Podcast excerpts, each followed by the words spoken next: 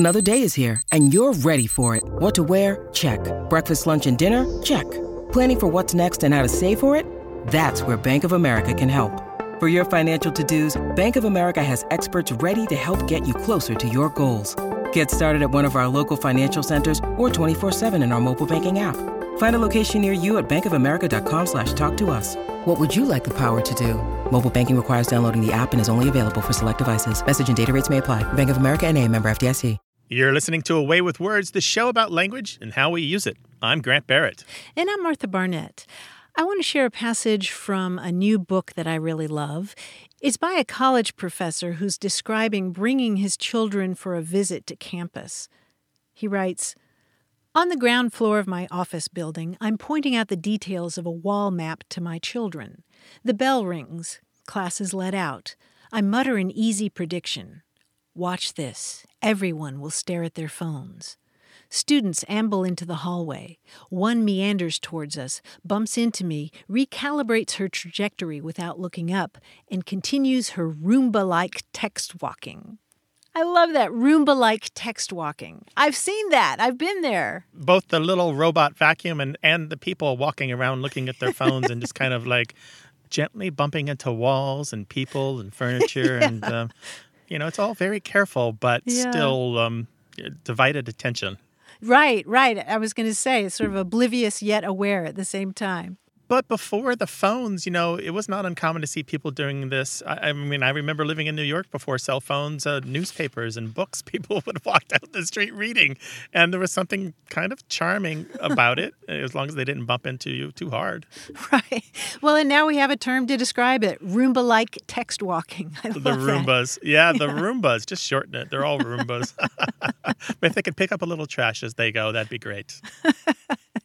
Well, that's from a new book called How to Think Like Shakespeare: Lessons from a Renaissance Education. It's by Scott Newstock, and I'm really crazy about this book, so I want to talk about it later in the show. And I know we're both looking forward to talking to our listeners about language. Call us, eight seven seven, nine two nine, nine six seven three. Email us, words at wayward radio dot org, or talk to us on Twitter at W A Y W O R D.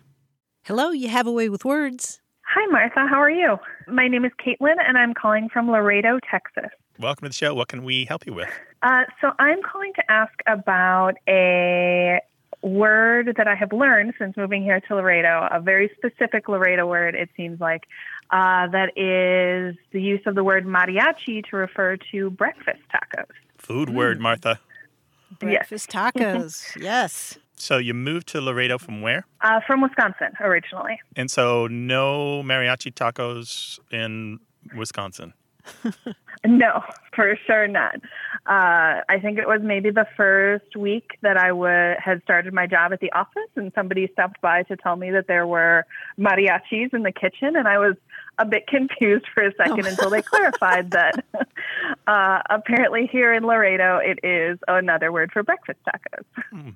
And and what was it when you got it? What was in the breakfast taco? Usually it's just, you know, eggs and something else on a tortilla, um, maybe egg and potato or egg and bacon, egg and ham, um, with or without salsa, all different kinds of variations. Yeah, that sounds about right.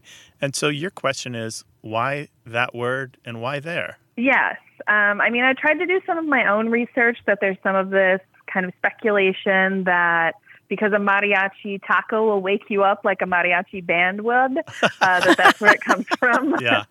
um, but I just wanted to see if you all uh, knew or could find anything more specific. Yeah, that's actually close to the theory that I learned that I like best. And I learned it from Jose Ralat.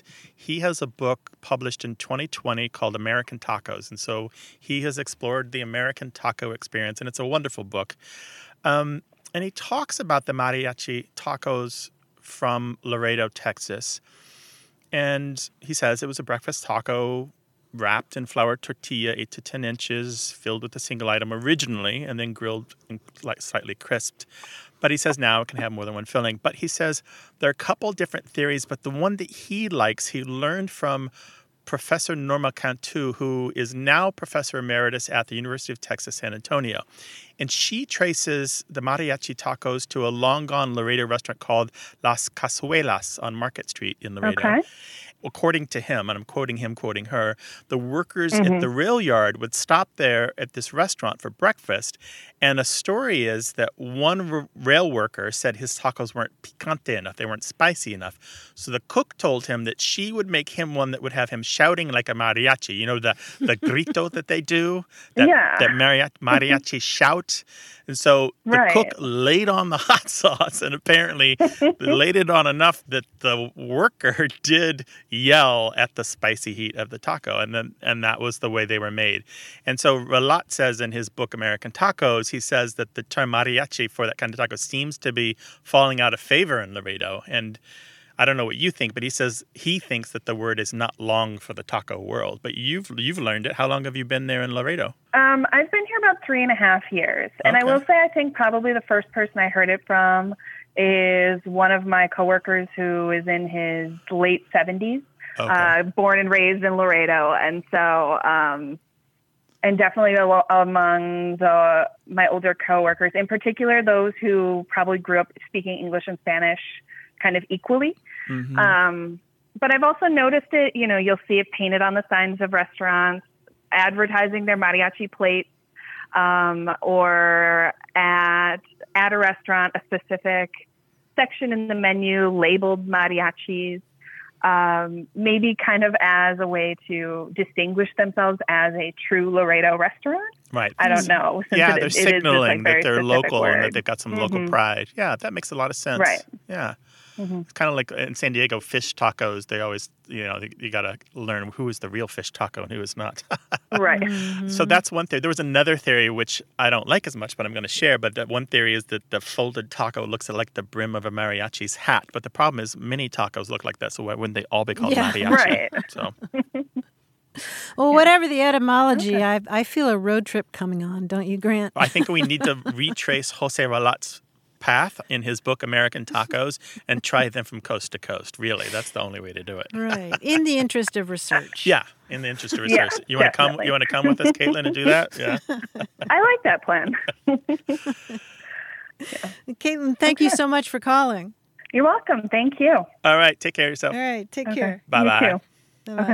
Okay. Bye. Hello, you have A Way with Words. Hi, this is Martha from the Twin Cities of Minnesota. Ooh, Minnesota. Nice. Well, welcome to the Martha, show. Martha, nice. I can't have too much yeah, Martha. Yeah, Martha. Well, welcome to the show. What can we do for you? Thanks so much. So I have this fun saying that my dad always said when I was growing up, and I didn't ever think to ask him about it, where he heard it, or if, if it was popular in his day or what. But um, my husband heard me saying it and told me that he must have made it up. My dad must have made it up because he'd never heard it. So the oh. saying is, and I kind of have to say it in his voice, he would always say it sort of stentorian style. He'd say, the juice was worth the squeeze.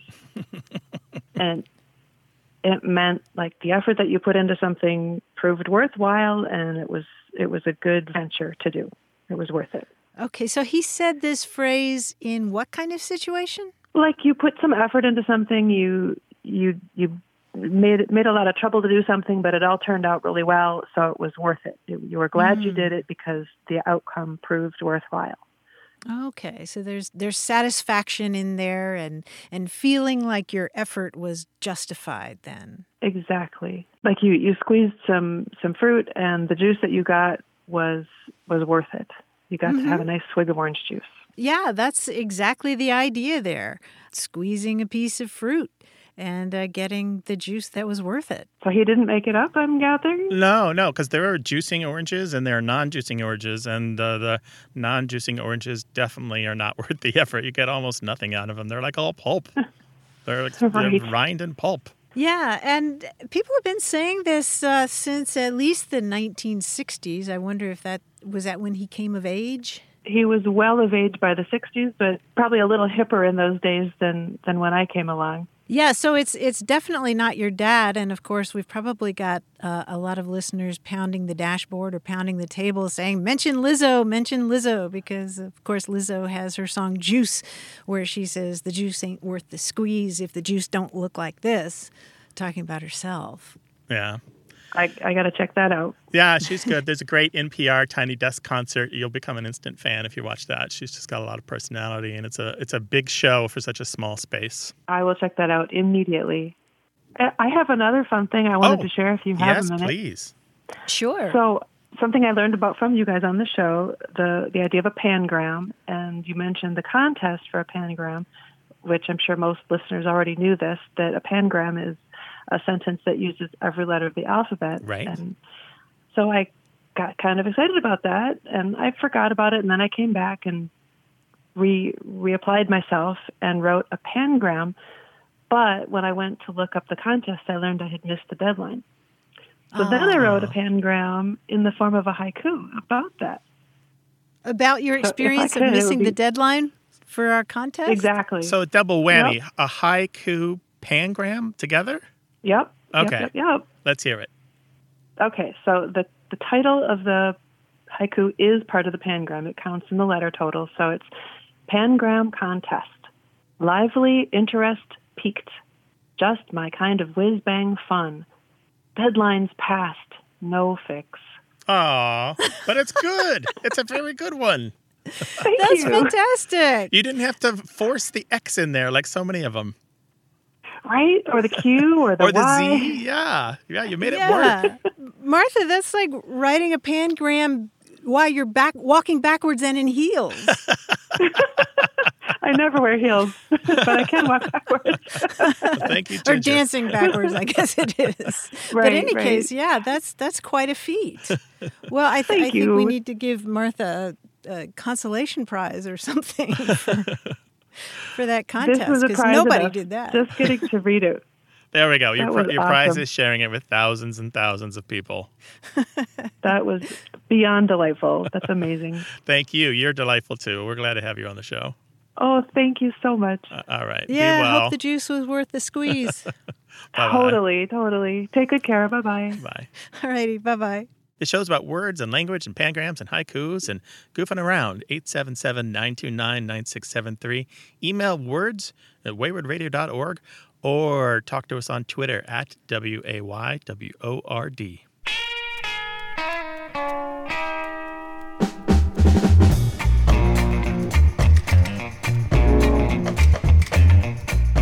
I got an email the other day from my friend Ray, who grew up in Mexico City, and I wrote him back and I said, I haven't heard from you in a while. How are you doing? And he immediately responded, aburrido como una ostra, which means bored as an oyster. And I just love that phrase. Oh, that's bored. That's very bored. Just sitting there filtering water all day, right? Right. Spitting out the occasional grain of sand or maybe making a pearl.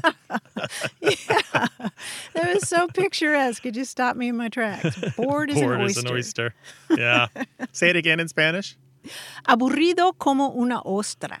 Bored is an oyster. Very good. eight seven seven, nine two nine, nine six seven three.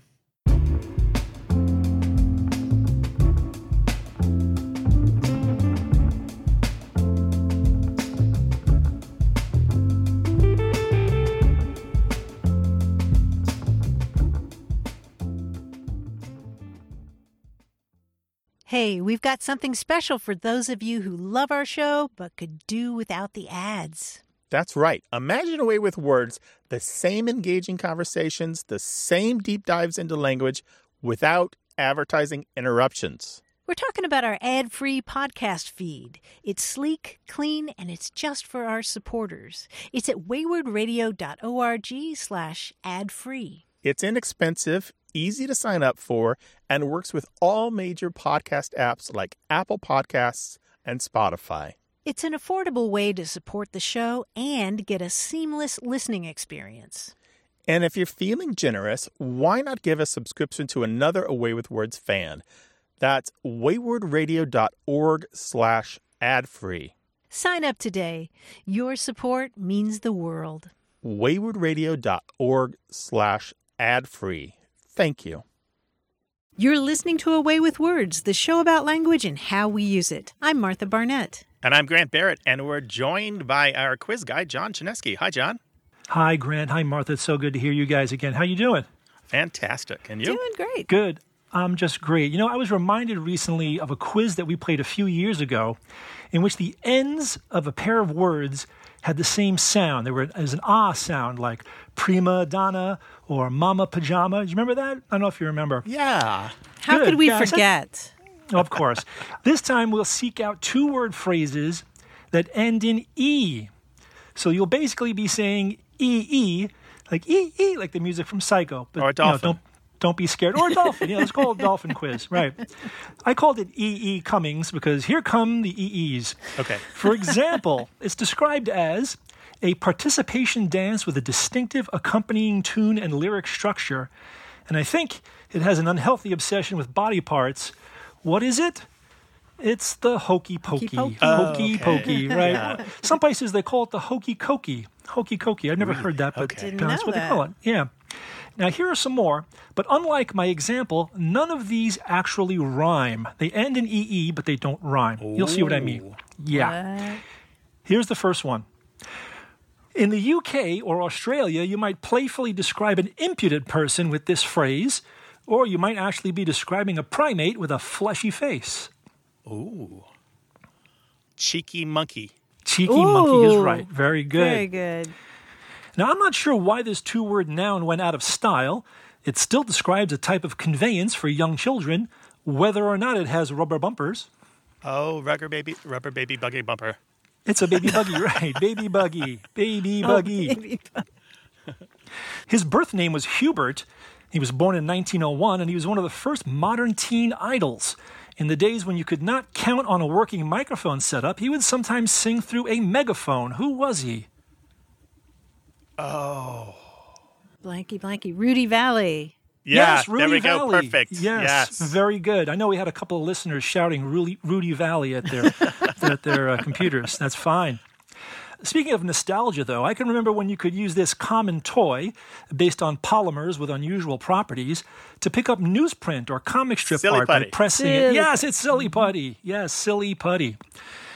There were four sequels to this nineteen seventy-one neo-noir action thriller, including Magnum Force, The Enforcer, The Deadpool, and Sudden Impact. Is it Dirty Harry? It is Dirty Ooh. Harry. Yeah, I was going to tell you that the last one, Sudden Impact, was uh, directed by star Clint Eastwood himself. You've given me the answer. You've made my day. Nicely done. Finally, a triple. A triple E E E. According Ooh. to a classic Scottish nursery rhyme, this character can be found turling at the window, crying at the lock. Are the weans in their bed? For now it's ten o'clock. Wee Willie Winkie? Wee Willie Winkie. Strange man wandering about town, knocking at people's windows. You don't Perv. see much of that anymore. Perv. You guys uh, worked your way through the quiz. Nicely done. Thank you, John. I don't know where you keep that clever brain, but put it on ice and we'll talk to you next week. Will do. Talk to you next time. All right. Take care of yourself. And we'd love to talk with you about any aspect of language whatsoever. So give us a call, eight seven seven, nine two nine, nine six seven three, or send your stories about language in email to words at wayward radio dot org. Hello, you have a way with words. Hi, I'm John, and I'm calling from Dallas, Texas. Well, welcome to the show, John. Hi, John. We're glad to talk with you. What's going on? Well, first, I'm honored to talk to the Duchess of Dictionaries and the Sultan of Slang. The what of slang? The Sultan of Slang and the Duchess of Dictionaries. Well, I'm happy to talk with the Wizard of Words on the line. What'd you call us for, Wizard? I was watching T V and, well, they described a character as a loose cannon. I know it has something to do with a real smart trap, that is someone who's a little bit of a smart aleck, but that's all I can think of. Oh, wow. Okay, so somebody was described as a loose cannon. and Yeah, they, they were a little bit of a hothead, mm-hmm. always making sarcastic remarks. Uh-huh. So that gave me a clue. Yeah. What? So what were you watching? What was happening on the show? Well, an announcer was, like, describing a character, and this wasn't a live-action show. It was, like, an anime, and, well, I, they were just describing in a classic announcer character, mm-hmm. as they call them, with, like, describing being a character as they were stepping onto the stage. Oh, I see. Okay. okay. Gotcha. Well, you know, if we tell you a little bit about the history of this expression, it might make more sense to you. Would you like to hear that? Sure. That would be very handy. Well, think back to those old wooden ships hundreds of years ago. Yeah. You know, the ones with the tall those sails. Ones, like, they might need to have cannons in case, like, pirates try right. try to invade their ship. They can knock them out before the pirates get there. Yes, sir. Some of those ships had cannons on board to fire at other ships or enemies. And in those days, John, the cannons were mounted on wheels so they could be moved back and forth on the deck while you were shooting them and then loading them and shooting them and loading oh, them. I, and usually those cannons... Yeah. So it's like constantly... So those cannons were constantly firing off, and I think that was used as like a metaphor for like a constantly firing off mouth. Because it was, you know, constantly... firing everything out. You know, that's a great guess. Constantly firing out like a, like all those cannons on that ship. Well, you're right that it's it's a metaphor, but you know, usually when they weren't using the cannons, those cannons were securely fastened to the ship. But imagine if they came loose, if, if say, the ship got into a bad storm at sea and, you know, just riding the seas like a roller coaster, you don't want that cannon to become loose because if it does, you can imagine what would happen, right? Kaboom, kaboom, kaboom, you sunk. Pretty much, pretty much. E- even if the cannons aren't loaded, they could they could go rolling along and hurt somebody or or slam into another part of the ship and damage it. And so you're absolutely right, John. It's a metaphor for somebody who's unpredictable or uncontrollable, just like a cannon rolling around on one of those ships when it's not supposed to. You never know if it's going to accidentally fire, what it's going to crash into next, and, and who is going to get bumped into and knocked over. Bingo. Who's going to get knocked over. That's right. Bingo.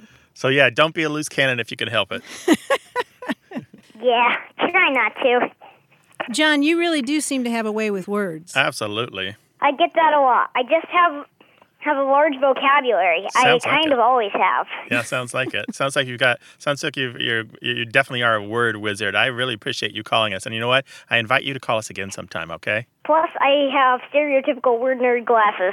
Oh, those are... That kind of gives it away. Yeah, me too. It kind of gives it away. Me too. Nerds unite. So do I. That's how we hide our secret identities. All right, take care of yourself, John. It was a real delight to talk to you. See ya. All bye. Right, bye-bye. Bye-bye. Take care. Bye. I think I'm speechless, Grant. You may I'm not speechless, you may have but to I'm give impressed. The phone number. uh, eight seven seven, nine two nine, nine six seven three. We love taking calls from kids, no matter who you are, where you're calling from, or what your question is. Talk to us on email, words at wayward radio dot org. You can talk to us on Twitter, too, at W A Y W O R D.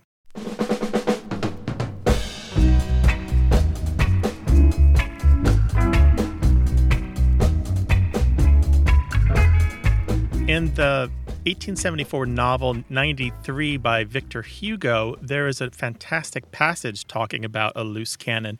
He's writing about a two-ton cannon that broke loose during a terrible storm. Oh, and wow. He writes, yeah, this is perhaps the most dreadful thing that can take place at sea. Nothing more terrible can happen to a man of war under full sail. A cannon that breaks loose from its fastenings is suddenly transformed into a supernatural beast. It is a monster developed from a machine. This mass runs along on its wheels as easily as a billiard ball. It rolls from one end of the ship to the other, whirls around, turns aside, evades, rears, hits out, crushes, kills, exterminates. It is matter set free. One might say that this eternal slave is wreaking its vengeance. It would seem as though the evil in what we call inanimate objects had found vent and suddenly burst forth. It has the air of having lost its patience and of taking a mysterious, dull revenge. Nothing is so inexorable as the rage of the inanimate. And that's just him talking about a cannon. Wow. A loose cannon on a ship. So when people talk about a loose cannon, this is a serious thing. This is just like, oh, it bumped me. You know, yeah. This is death. This is death at sea. This is, you know, you're you're done. You're over. That is annihilation. Yeah. It's I'm, annihilation. I am right on that ship with him. Oh my gosh. That's that's terrifying. Yeah, and if you've never read Victor Hugo, it is he's certainly worth picking up um, in, in big batches and small. Certainly. Oh, man. Well, I'm glad we had that conversation about loose cannon because yeah. that's one of the best pieces of writing I've re- heard in a while. Yeah, you know, and we're always open to hearing about your favorite pieces of writing, large and small. Martha and I love to take your recommendations and share them on the air, eight seven seven, nine two nine, nine six seven three, or send a paragraph or two of what you've been reading, something that's really struck you, to words at wayward radio dot org. Hello, you have A Way with Words. Hello, this is Caroline, Germany. Hi, Caroline. Where are you calling from? I'm calling from Northeast Tennessee, from Clinch Mountain. Clinch Mountain. That's a fantastic name. Welcome to the show. What can we help you with? Uh, I'm on sitting on twenty-six acres, me and my puppy, and it was time to start reading old classics while this this you know thing is going on, and uh, with no people around. So uh, I started with um, all of Tolkien's stuff. And I ran into the word fell, and I thought, you know, I have run into this quite a bit, not as the past form of fall, but describing a person that's not very nice. And then I picked up the uh, Yorkshire Vets books again, and they use fell a lot, but it's describing something in Yorkshire geographical. And I can't tell if it's, it's obviously a mountain or a cliff, but it's not like a hollow. I don't know what that is. So this is a really interesting word to me. So what are these two fells, Martha? F E L L, right? Yeah, so you're seeing fell in those books, uh, or in, in the Tolkien books anyway, as as sort of a synonym for cruel. I mean, I mean, it's weird to see that word used as an adjective, right? Right. And it's it's always a bad guy that they use it. He uses it as a description. Caroline, there is a place where Tolkien describes the Nazgul as fell riders, and there's yeah, another place where he describes fell beasts. I think he's talking about mm. the things that live in uh, the mines of Moria. Mm. Oh, okay, the one, the Balrog. The Balrog, but other things that are under there, the unnameable things okay. that we just don't know about, never find out about really. But fell beasts and fell riders, these are the spirits of nine kings who are taken over by the Dark Lord. Right. So you can kind of guess from the context that fell in those situations means cruel or fierce or or vicious. And the etymology is a little bit murky, but it may come from an old French word that uh, means the same thing. And the light bulb for me is that uh, some etymologists think that it is connected to the word felon. F E L O N, as in a criminal. Right. Yes. Right. And you probably know the expression at one fell swoop, right? Yes. Oh, yes. I forgot about that. yeah. Mm-hmm. Mm-hmm. Yeah, that's the same idea. So that means an uh, evil swoop or one instance of something yes. evil. Yes, yes, like a, a ruthless and deadly attack by, by a bird of right. prey. He got, yeah, yeah, got them all in one fell swoop, yes. Yeah. Yeah, now the other books, the, the other sense of fell as a feature of the landscape, that's a new one on me. Do you have any thoughts about that, Grant? Yeah, so Tolkien and James Harriet both talk about the fells, and a fell is an elevated bit of land, and there's a couple contradictory meanings. One is a, a hill or a mountain, not necessarily like a, a tall, tall mountain. We're not talking about the Himalayas, but maybe a, a, a rise in the land. And sometimes, though, it's a level field that's in an altitude, uh, usually an uncultivated plain or uncultivated mesa of some kind. The two fells are etymologically unrelated. It's just an accident of history that they're spelled the same. Oh, okay. All right. Caroline, we are so grateful for your calling and, and sharing these thoughts with us. We we wish you and the pup the best. Take care of yourself. It was my pleasure. I really enjoy it. It's my favorite show on the on N P R. Oh, that's Aww. nice. All right. Thank you so much. Be well. You're welcome. Thank you. Bye-bye. All righty. Take Bye. care. We'd love to hear about what you've been reading and what's sustaining you these days. Give us a call, eight seven seven, nine two nine, nine six seven three, or tell us about it in email. Our address is words at wayward radio dot org. Hello, you have A Way with Words. Hey, this is uh, Greg Rivas from San Antonio. Hey, Greg. Welcome to the show. How can we help you? I work in the tech industry. I joined a new team about two years ago. It's the same team I'm with now. And they had this funny term for describing something that um, that was sort of tedious and like and, and, and lengthy. Um, so if, if they needed to go through code and make a simple change, you know, ten thousand times, they would refer to that as um, as shaving yak hair. and it would be like, oh, I got I got to shave the yak hair for this for this thing, and I'm still in the middle of that, and I can't help you. They they, they kind of say these things, and I I had ne- I'd never heard that before. It was just an interesting turf phrase. And you took yeah. shaving yak hair to mean what? Fiddling with a lot of small things. Yes. So so basically, they have a large but monotonous workload ahead of them, and it's it's, it's shaving shaving yak hair. Did you Google it? Uh, I have not Googled it. Okay, because you would have probably been a little confused, because if you Google it, you're going to come across a television show called Ren and Stimpy. Do you remember Ren and Stimpy? Yeah, I mean, I absolutely do. And that's where the term originated. There was a nineteen ninety-one segment of the Ren and Stimpy cartoon. Remember these two little weird nutballs? Just the goofiest show you ever wanted to see. I think one of them was a chihuahua. What was the other one? I don't remember. I think it was a cat. A cat, yeah. um, anyway, in this segment, they have a holiday called Yak Shaving Day, where they hang diapers, they shove coleslaw into rubber boots, and they wait for the shaven yak to float by. And it's ridiculous and hilarious, of course, because the show was somebody's fever dream. I don't know what else to say about Ren and Stimpy. It was it was the weirdest thing. In any case, I guess it caught someone's fancy. Um, and by two thousand two, this expression, yak shaving, had really kind of held its place in the tech world to mean a couple different things, not just the way you used it, but to not just mean you doing a lot of small stuff, but also sometimes using doing useless stuff instead of what you should be doing, you know, oh, yeah. and meaning the small stuff you have to do before you can do the work you want to do or the work that's really important. So it's always about kind of stuff getting away of of the real thing or the big thing.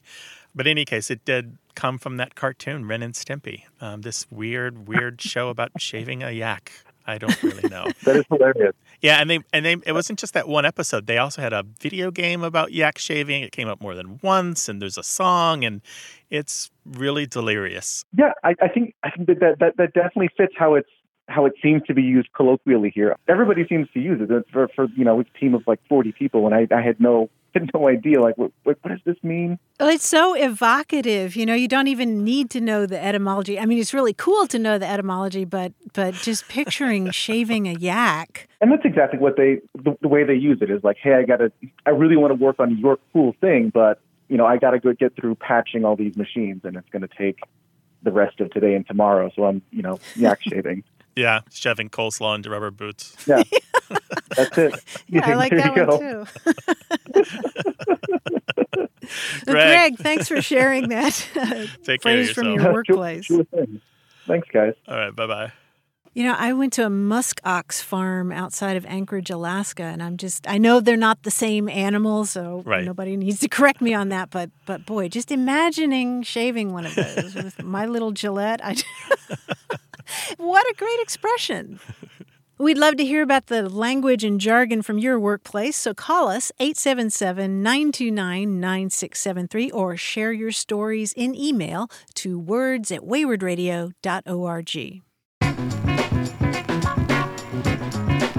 This show is about language seen through family, history, and culture. Stay tuned for more Away with Words.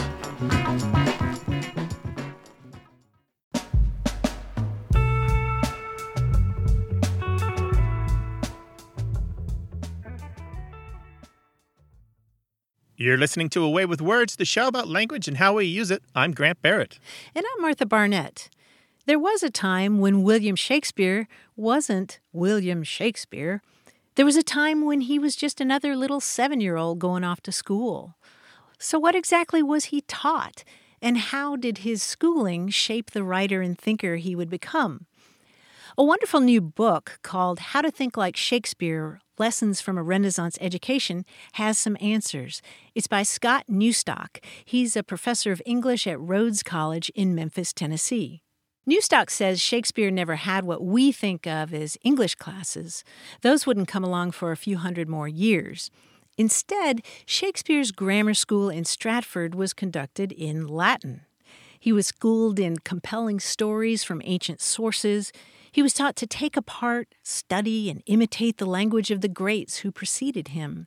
He was educated in the art of disputation, of taking one side of an argument, making the case, and then taking the opposite position and doing the same, sort of like to be or not to be.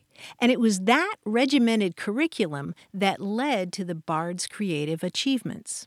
Newstock shows how many of the educational practices of Shakespeare's time actually nurtured the mental play and creativity and freedom that later flourished in Shakespeare's writing. And he goes on to describe how, even if your classes aren't in Latin, you can still adapt those approaches to stretch and hone your own mind.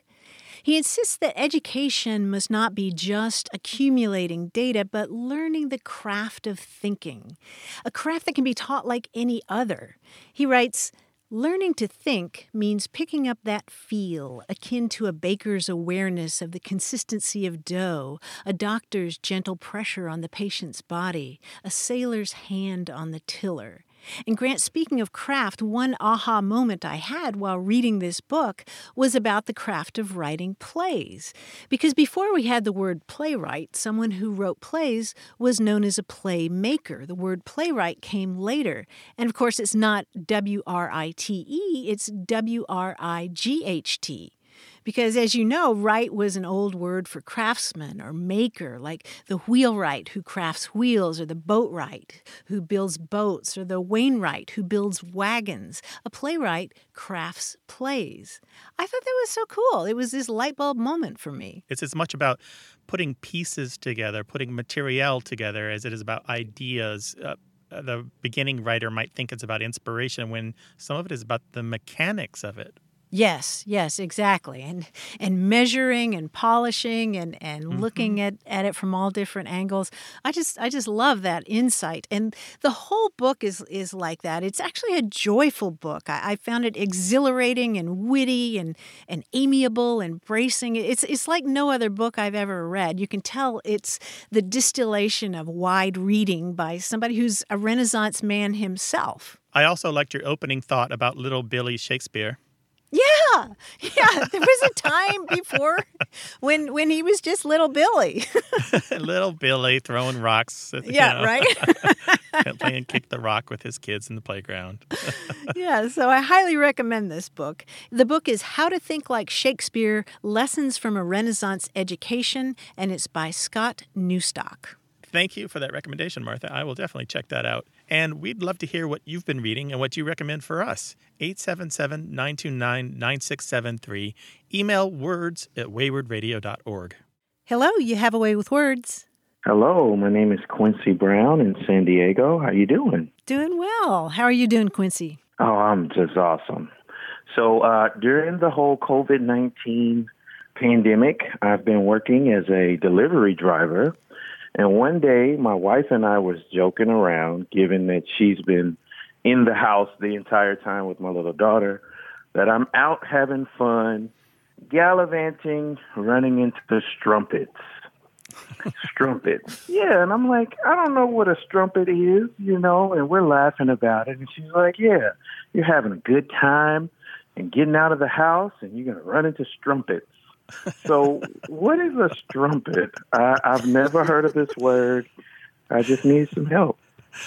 So she's locked down in the house, and she thinks that you're just mm-hmm. having the time of your life running into, what, women of questionable morals? Is that what you thought? Well, well, maybe, because as a delivery driver, we have to go to doors, and we have to, you know, climb stairs, and sometimes our customers are really hungry and appreciative.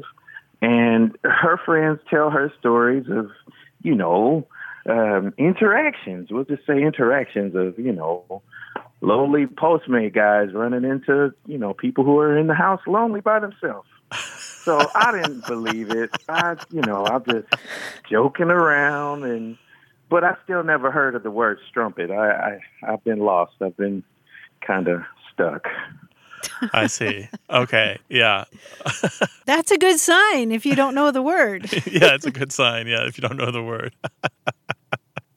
Okay. I, I have heard the word before. Um, it used to mostly mean a prostitute or a woman of loose morals. It's a it's about mm. seven hundred years old. Okay. Yeah, probably comes from a, a an old German word meaning a dirty, untidy woman, and with a French feminine et suffix, making it like a extra fem- feminine word. Um, it's similar to words like trollop. Um, mm. But these days, both trollop and strumpet both have really lost a lot of their semantic force, as we as we would say. So they mean something more like floozy, or just someone who's a big flirt, a tease, or sexually provocative. So not necessarily somebody out there selling themselves on the street. Right. Okay.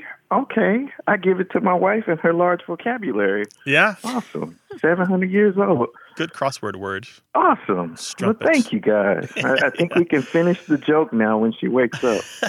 So she thinks you're out there, what, delivering pizzas, and it's like the start of a porn movie? Well, I mean, younger married man in San Diego delivering food, you, you know, and yeah. Getting big tips and but, so forth. Again, all jokes. I exactly because we joked about that when we first started. I'm like, yeah. oh, babe, I get these nice tips, and she's like, "What are you wearing? Is that cologne?" And I'm like, "Uh, yeah. Why are you wearing cologne?" I'm like, "Because I like to present myself a certain way." And she's no more cologne. You know? Yeah, yeah. So, it's gonna get hot yeah. soon. You're gonna be wearing shorts, right? You're wearing your Friday night yeah. clothes. That's the question. Yeah, exactly. Is it the exactly. silk shirt and the hair done up? Is that what's happening? Not so funny.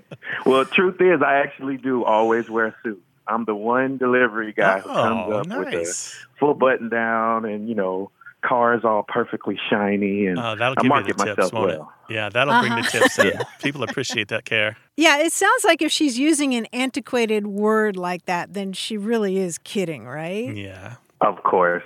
That's the okay. thing. Me and my wife, we always joke about every uh, taboo subject as we're, you know, under thirty and been married for five years now. And, mm. you know, all of our friends are single and still living that life. So we always joke around about it. Oh, that's delightful. Quincy, take care of yourself. Thanks for calling, and uh, give us a ring sometime, all right? Definitely. I, I look forward to calling in again. All right. Bye-bye. All right. Bye-bye. All right. Bye. Call us, eight seven seven, nine two nine, nine six seven three. I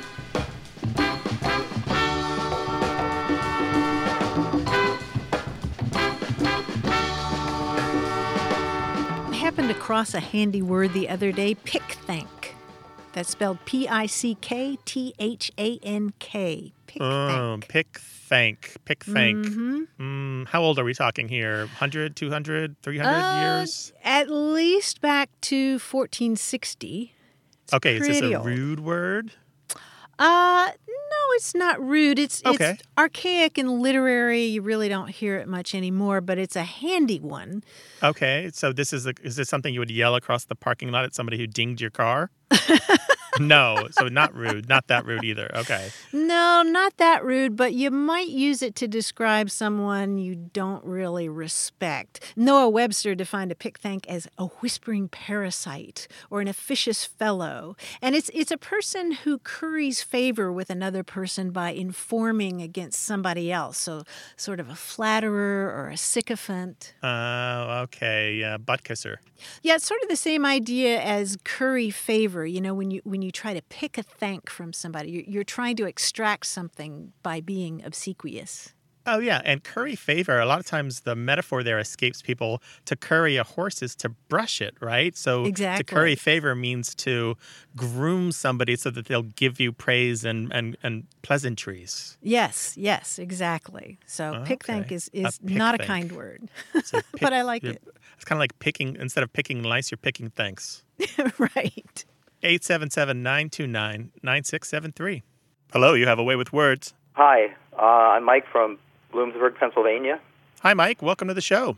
Okay. Um, I've only heard one person ever use this word before, and that was my mom. Growing up, uh, she would um, say you're being picayune-ish if you're trying to to make an argument. It would like be a reach for like the most minutest example, and sometimes mm-hmm. like if you're being spiteful. And then with uh, Hurricane Katrina, and in the wake of the hurricane, on the news they had mentioned that there was a newspaper in New Orleans called The Picayune. And I was just wondering what if there's a relationship between the two and, like, what's the history behind the word? Because, I, like I said, I've never heard anyone else um, use that before. Yeah, it is the same word. There is a relationship uh, between those usages, but uh, it may surprise you. I mean, you're right that, that Picayune... It means uh, little, insignificant. Um, if somebody's uh, criticizing you, they may, they may do it in a in a petty way, a picayune way. Um, but what's really interesting about the history of this word is that it goes back to a Southern French regional term for a small coin. And the, the name sounded like Picayune. It was like Picayune or something like that, that was used in Louisiana in the early eighteen hundreds. And it referred to a Spanish coin that was worth a little bit more than six cents. And so that uh, coin was referred to by pe- speakers of, of uh, French in that area as, uh, as Picayune. And so we get Picayune from that. You may be wondering, well, why would you call a newspaper Picayune? That doesn't sound very complimentary. But the yeah. fact is that uh, this this newspaper is really old. And uh, back in, in eighteen thirty-seven, when it was founded, the Picayune cost, guess how much? A little less than six cents. Yeah, just one of those little coins. Is it like a regional? Because like I said, I mean, I grew up in southern Maryland. Mm, and mm-hmm.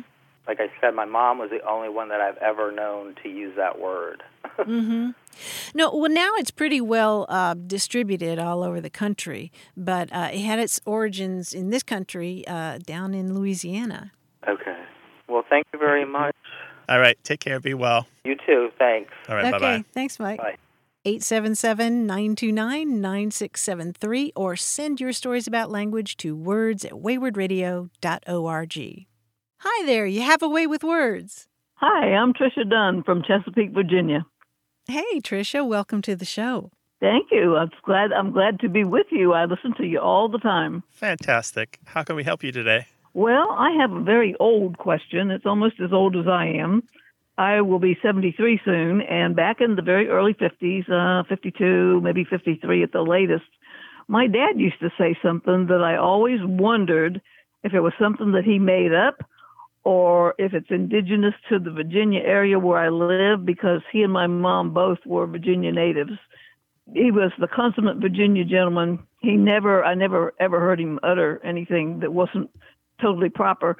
But sometimes when he would get annoyed with my mother, he'd say to her, "Oh, Jackie, go sit on a tack." And I was so young, and she never said anything back. They weren't mad at one another or anything. She never said anything back. But after I had heard him say that maybe two or three times over about a year's period of time, I was probably maybe five, five and a half at the time. I said to my mom, "Mama, what is a tack?" I mean, if he'd said go sit on a nail, I would have known what that meant, but I did. I wasn't familiar with tax. And she explained it to me. And uh, so then I thought, okay, and I didn't ask her anything else. But I always wondered if there was some basis for that, some old saying that had been around maybe in his family or in this area for a long time. And she didn't take offense at that, right? Oh, no, not at all. Okay. But well, like I said, they they got along fine. I mean, you know, it was not a... It wasn't a mean thing. It was right. just a, oh, you know, go sit on a tack.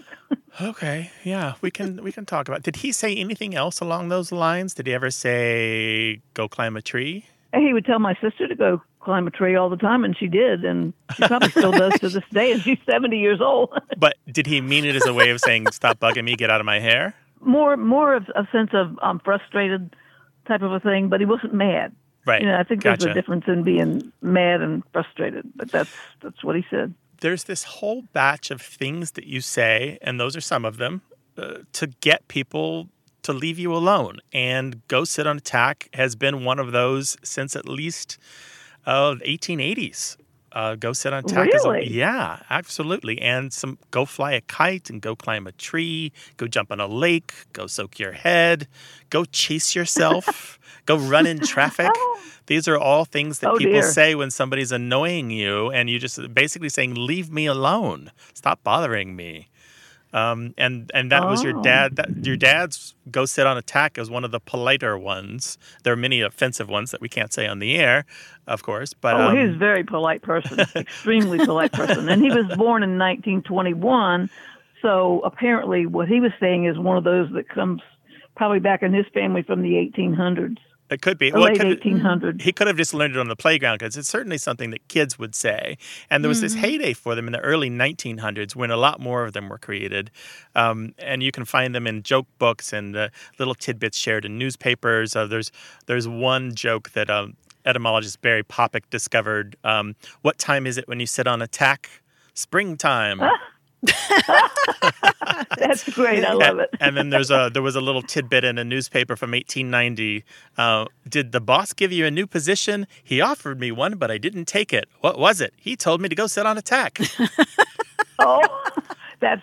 I doubt that my dad's boss ever did that to him. But um, but yeah, that's so interesting because I thought this is going way out on a limb to call and ask them this. But oh. it's interesting to know that it probably really was a thing and. Um, So you answered that very well, as usual. Well, it's been a delight to talk to you, Trish. I, re- I really appreciate your, your ringing us up, and you call us again sometime, all right? Okay. Love your show. I'll keep tuned. Thank you. Take care. Thank now. you. Thanks Bye-bye. a lot. Take care. Bye-bye.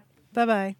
You know, Grant, I'm reminded of the phrase, go fry ice, which is nonsensical. We've talked about it before on the show, but it's sort of that same idea. Oh, yeah. And I bet our listeners have a bunch more ways to tell people to bug off, to get out of your hair, to go be a pain in someone else's neck. And if you've got one you want to share with the world, let us know, eight seven seven, nine two nine, nine six seven three, or send your ways to tell people to go sit on a tack to email words at wayward radio dot org, or let's start a whole big thread on Twitter at W A Y W O R D. Thanks to senior producer Stephanie Levine, editor Tim Felton, and production assistant Rachel Weisler. You can send questions and comments, find stations, get the podcast and the newsletter, and catch up on hundreds of past episodes at wayward radio dot org. Our toll-free line is always open in the U S and Canada, eight seven seven, nine two nine, nine six seven three. Or email us, words at wayward radio dot org. A Way with Words is an independent production of Wayward Incorporated, a nonprofit supported by listeners and organizations who are changing the way the world talks about language. Many thanks to Wayward board member and friend Bruce Rogo for his extraordinary effort in making this show possible. Thanks for listening. I'm Martha Barnett. And I'm Grant Barrett. Until next time, goodbye. Goodbye.